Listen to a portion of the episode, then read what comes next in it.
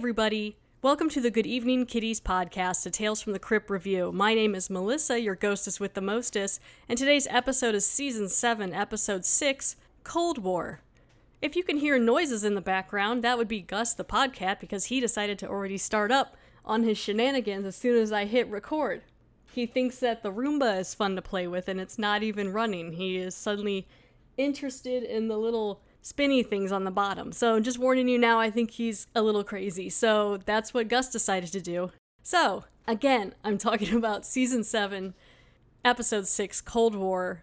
An episode that's pretty fun. It's got some interesting themes and stuff in it, and I think some of the characters work well together, and I'll get into that in a second. But yeah, so Cold War is a fun one to talk about. Let's get into it. As always, John Kassir does the voice of the Crypt Keeper, and Danny Elfman does the theme song. This episode aired May 31st, 1996. It was directed by Andrew Morahan, who usually directs a lot of music videos. I don't think he normally directs anything else uh, but that. But uh, yeah, I think this might be one of the only TV things he did. There's also an uncredited director for this, uh, Robin Bextor. The screenplay is by Scott Nimerfro. This episode stars Ewan McGregor from TV's Obi Wan Kenobi and movies like Fargo. Uh, Jane Horrocks, she plays Bubble and a few other characters, uh, I think at least one other one, in TV show Absolutely Fabulous or Ab Fab if you're a fan. Also stars Colin Salmon from movies like Alien vs. Predator and John Salthouse from TV's Dream Team. I'm going to go ahead here and read the description of Cold War on the back of the box. Zombies? Vampires? Thanks for asking. They don't like each other, and here's a little demonstration why. I kind of wish they didn't tell you what they are because it seems like in the episode, when it's revealed, they make it like a big point the way they say it. So I don't know if it's supposed to be more of a surprise, but they tell you it here, which I'm kind of glad because I wasn't sure what the one other creature was um, at the end. So this is zombies versus vampires. I really like the relationship or like the way that the actors Ewan McGregor and Jane Horrocks play in this episode. Jane Horrocks really shines in this episode. I think she's great in this, and I think the two of them work well together. So let's go ahead and get started on this one. Gus, you need to go sit down. Cats, right? Like, I just, he was just fine, and then as soon as I hit record, he's like, I want to climb on everything. So this episode opens up on the Crypt Keeper, and he is a marriage counselor, which at least this one kind of goes along with the episode. So he's a marriage counselor. He has like a degree up from the college he was at. Let me see what colleges is. I think it's I Kill Him University, I think is what it says, or You Kill Him. So he's a marriage counselor, and there's two human people who are down in the crypt in front of his desk. He has some candles, and they're talking about their marriage. And he's just a marriage counselor. He's helping people. He brings in the episode, and we're in Tales from the Crypt, season seven, episode six, Cold War. We are in London, and they're bringing the credits over. I, I think night night is falling on London is what it looks like. And there's a kind of a long driving intro here where they finish up the credits. And it's three people in a car, a red car, uh, and it's Ewan McGregor's character. His name is Ford.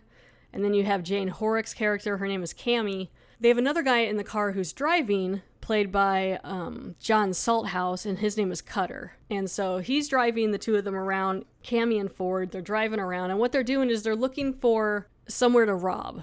Ewan McGregor looks cute in this. Like they're all cute. Jane Horrocks has this cool like hair thing that kind of goes in her eye, and she wears like a lot of like black leather or something. And then this uh, Cutter guy, he's just like kind of slightly balding and just like chilling, but they're having a good night. You know, they're kind of making jokes, and they're looking around for somewhere to rob from so they can get some money.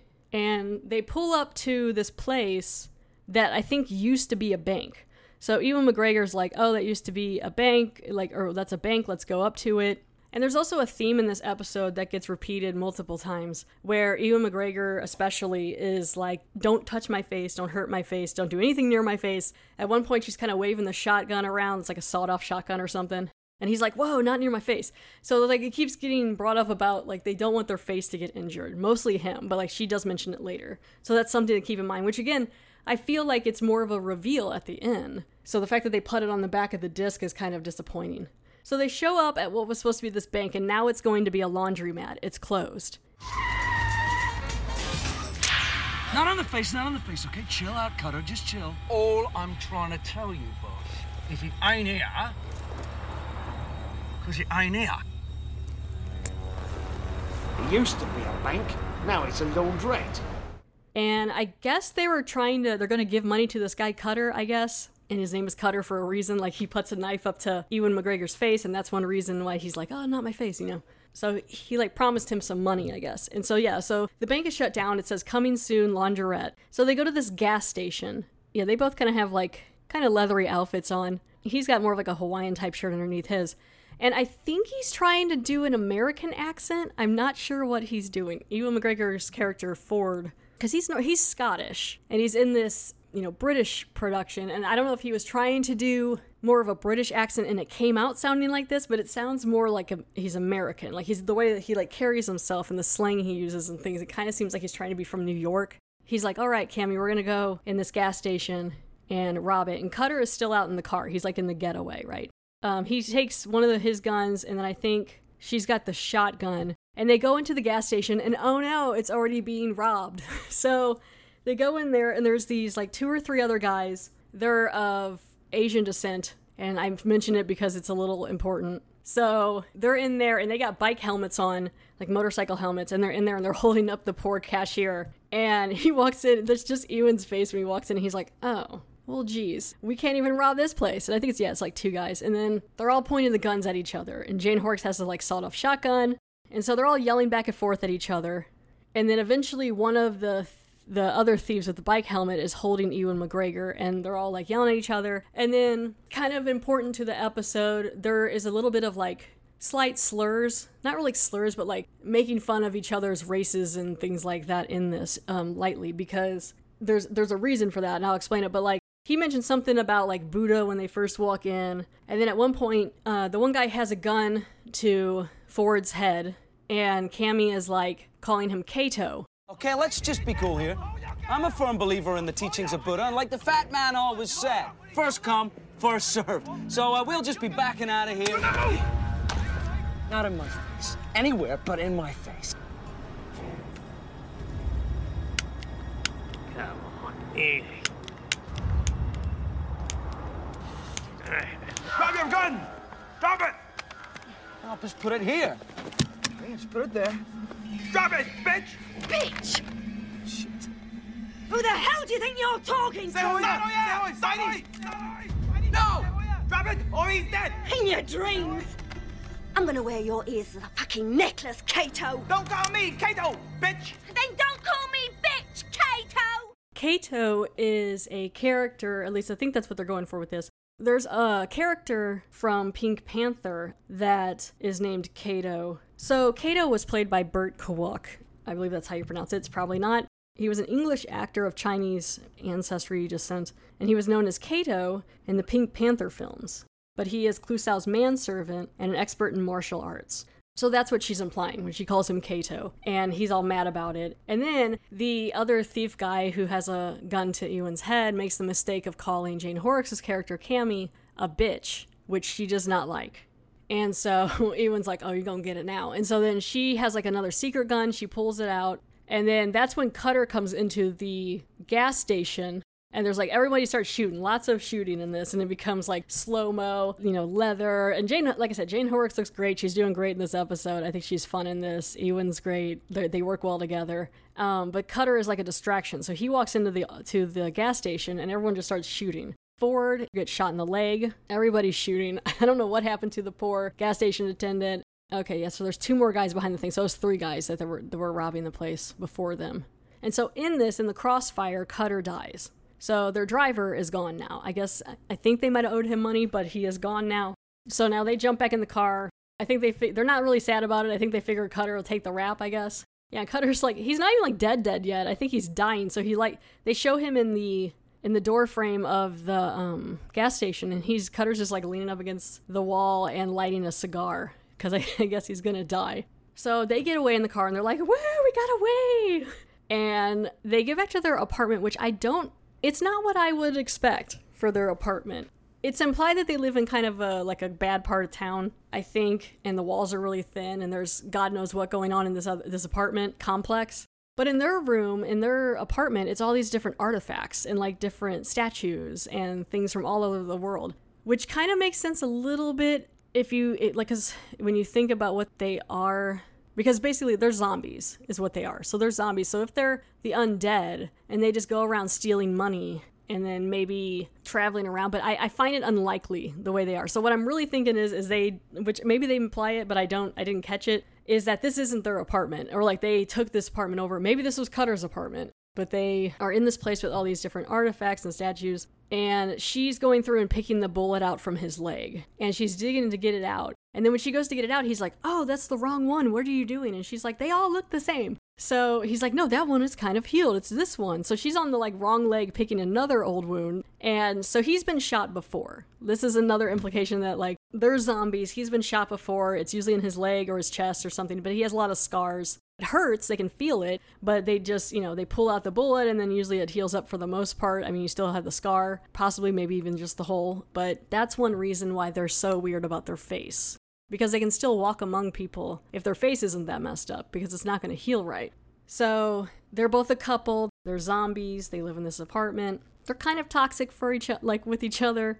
So they got in a fight because uh, she picked the wrong wound. And then she walks away, and while he's screaming, there's this, there's a couple really good parts in this episode that made me laugh, and it's the neighbor. and There's some random neighbor that you can't see, and every time they get too loud, the person's like knock knock. They're like, "You're being too loud," just randomly in the background, and then they'll be like, "Shut up!" But then no one ever calls the police. No one ever does anything. Still? Can't find it. Well, of course you can't find it. That's the wrong leg. Well, how was I supposed to know?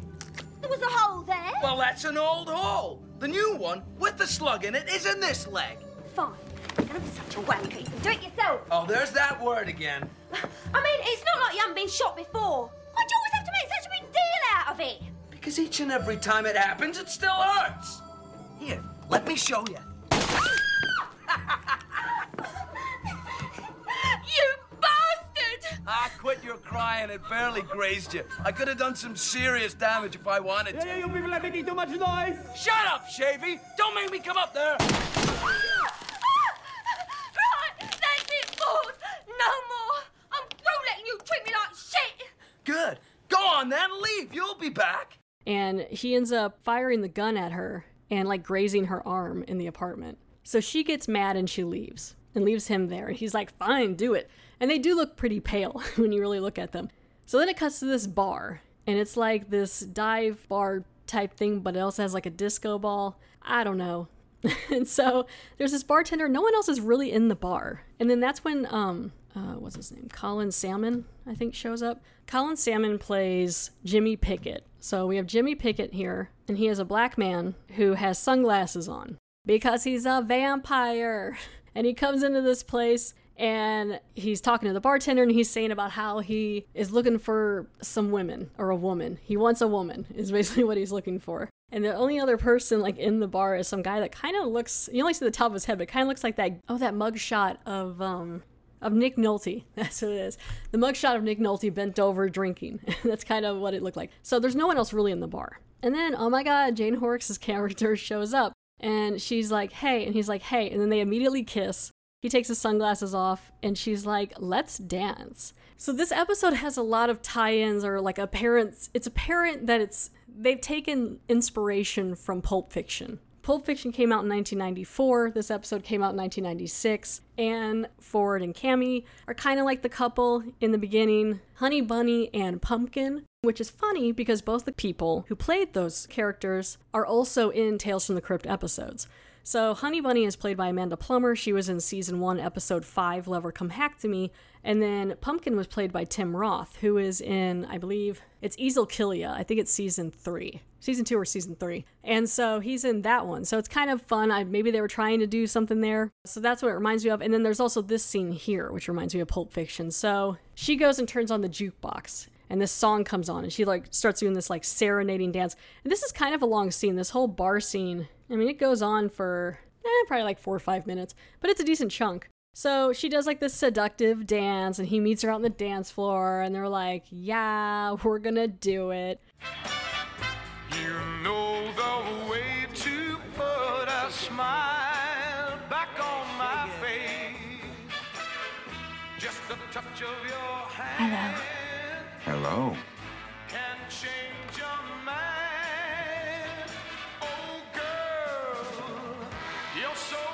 What's your name? Ah, and now reality sets in. You don't like reality. Reality sucks. I've had reality up to here. But if you must know, We'll all come tumbling the name's Jimmy. Jimmy Pickett. Hi, Jimmy Pickett. If I said I could change your reality, would you be interested? Baby, I've been underground for so long. If you dance a little closer, I'll show you just how interested.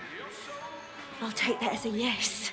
and they end up going back to their other their apartment with all the trinkets and things. So Ford is back from I guess getting drunk, and he comes back and he's yelling at the neighbor again. They're like, "You're making too much noise." He's like, "Oh, shut up!" You put uh, the holes in my floor. with Shavy, I don't know shit about the holes in your floor. Sounds to me that you've been smoking the crack again, buddy. no, no. Guns are illegal. Every Tom, Dick, and wanker knows that. Wanker, I give you the wanker. Every time you make a noise, you put a hole in the floor. Sounds like some fucking breakfast cereal to me. Wankers. And then he comes into the apartment, and then out from the bathroom, all steamy and clean because they took a shower together, is Jimmy Pickett and Cammy. Ford is like, "Oh, you came crawling back," but then they both come out, and then he's looking at this guy, and he's like, "What are you doing?" You know, and all this stuff. Like, how did? What's going on? And she's like trying to make him jealous. And I feel like this has happened before that sometimes she would bring guys home or um, something like that because I think it's, it's implied later. I think that Cutter, their driver, was a human. And sometimes I think they mess around with humans or use them as, you know, they use them for a while and then they kill them. Or like maybe she would bring guys home and then he would kill them afterward. You know, I don't know. I think this is like a game they kind of play. And so she's like, Yeah, this is who I'm with now. Hey. And they're like in robes and stuff. And he's like, Really? You're with this guy? Okay. He makes a, a racist remark. And then Jimmy Pickett's like, How dare you, you racist, and everything like that. And he's like, No, it's not because of your race. And what it is, it's like, you know, they're both zombies. So, like, they're very against, they're very, or at least Ewan is especially very against anyone who is not a zombie. It's them two against the world um, because they're different. And so he shoots Jimmy Pickett in the chest or like lower chest. He falls back, he's in this robe. Then Cammy and Ford are like, oh my god, we're back together again, yay. you know, and it's not even that big of a deal. They just shot some guy in their apartment. No cops are coming. Uh, no one's gonna call anyone because this is a weird apartment, a shady apartment. And there's a good scene here where they're both talking to each other, and then like from in between them pops up Jimmy Pickett. He is not dead. Hey. You can't partner one of them. Jeez, I can't even believe you let him do you. Take another shower, Cammy. The thought of it's making me sick. You racist little prick. Maybe it's time somebody taught you some manners. eh? Jimmy, no. He doesn't get it, does he? Oh, I get it all right. You're gonna be my bitch. Oh, Superfly, chill out. Look, this isn't about the color of your skin. In my world, there's only one thing that determines who rates and who doesn't. Simply put, are you alive or are you dead?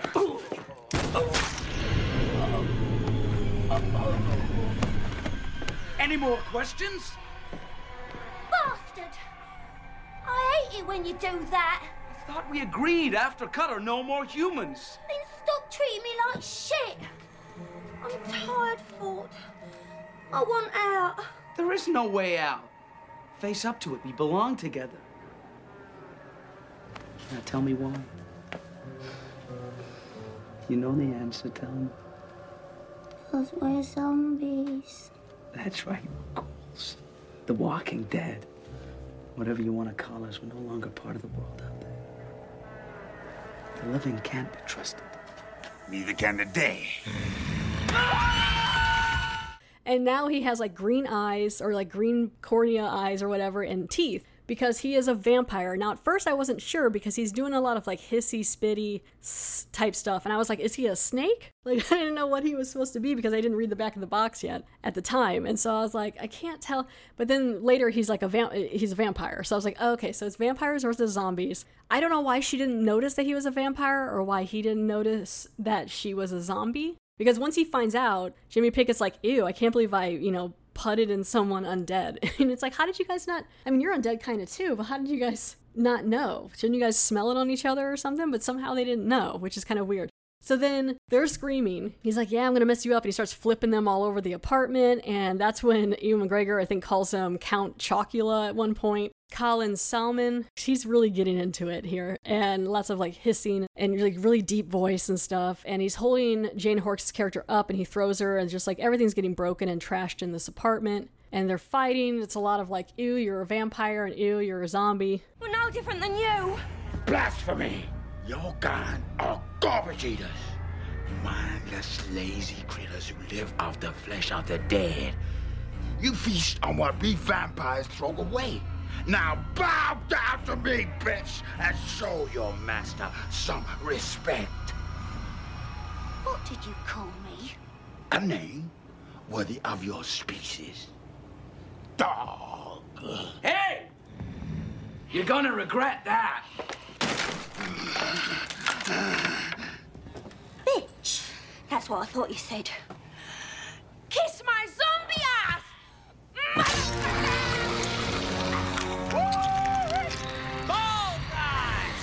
And they stab him through the back with a fire poker and then shoot him, I think, with that, or they go to shoot him with that shotgun. Oh, yeah, they got the poker and the shotgun and they're pushing him towards their window. And the window's not open, but they're like kind of high up on the on the floor in their apartment.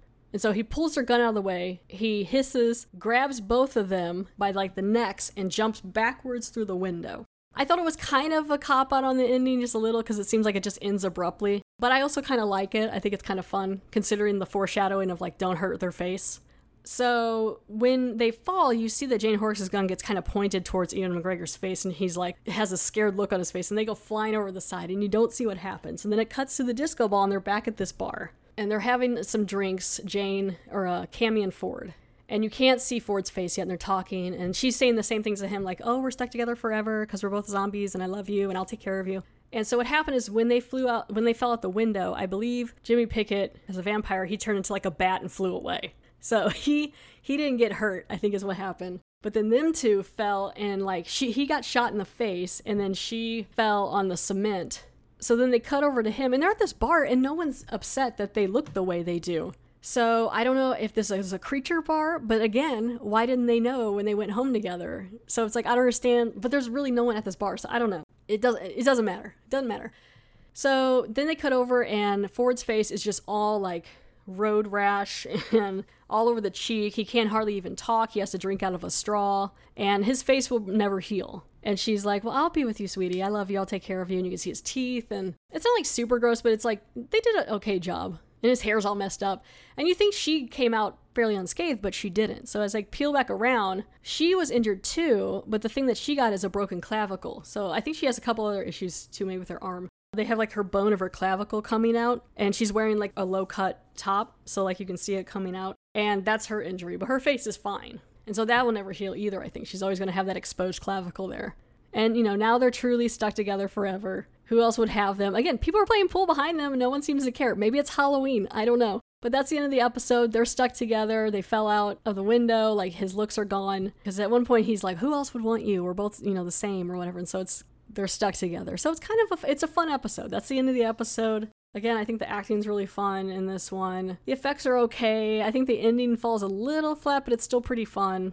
It cuts to the Crypt Keeper. He's just talking more about marriage. He is helping people with marriage. But then, no, he's not because they cut back to the couple. And now they're both bent down over the desk. That human couple in the beginning, they're both bent down and they both have knives in their back. Crypt Keeper, you're so punny.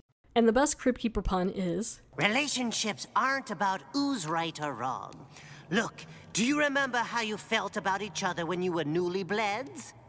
Do you want to feel the same way you felt at your marriage ceremony? Good. Then let go of what you find irritating about each other before it grows too far. So, yeah, that's the end of the episode. There is a little IMDb trivia for this one. Two years after this episode, Ewan McGregor and Jane Horrocks reteamed in the film Little Voice in 1998, which I think I might try to watch. I think I tried looking it up after this when I found this out, and it looked kind of cute, but I don't think I could really find it streaming anywhere or anything, but I might have to check that out later. But that's the end of season 7, episode 6 Cold War. The next episode is season 7, episode 7 The Kidnapper. Thank you all so much for downloading and listening to this episode. Be sure to leave a five star review on iTunes or Apple Podcasts or on Facebook or I think Podcast Republic, and I can read it on the show. Um, you can find me on Facebook. You can find me on Twitter at Gek Podcast. That's at GEK Podcast. You can send me an email with questions or comments at goodeveningpod at gmail.com. You can even follow Gus, who is now calm and sleeping on the chair. And you can find him on Instagram at a sweet cat named Gus.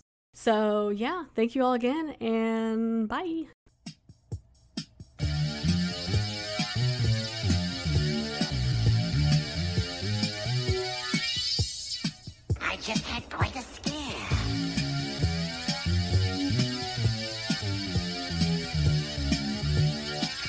thought my heart was beating.